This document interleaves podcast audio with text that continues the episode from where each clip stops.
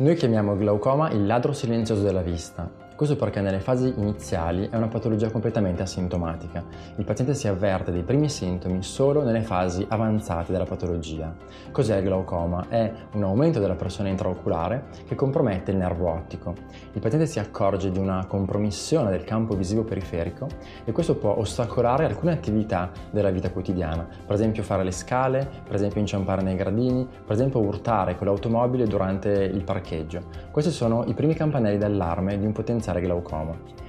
È solo l'oculista ad accorgersi di questa patologia durante una visita di routine. Ecco perché tutte le persone dopo i cinquanta anni dovrebbero sottoporsi a regolari controlli, soprattutto se parenti di un paziente già affetto da glaucoma.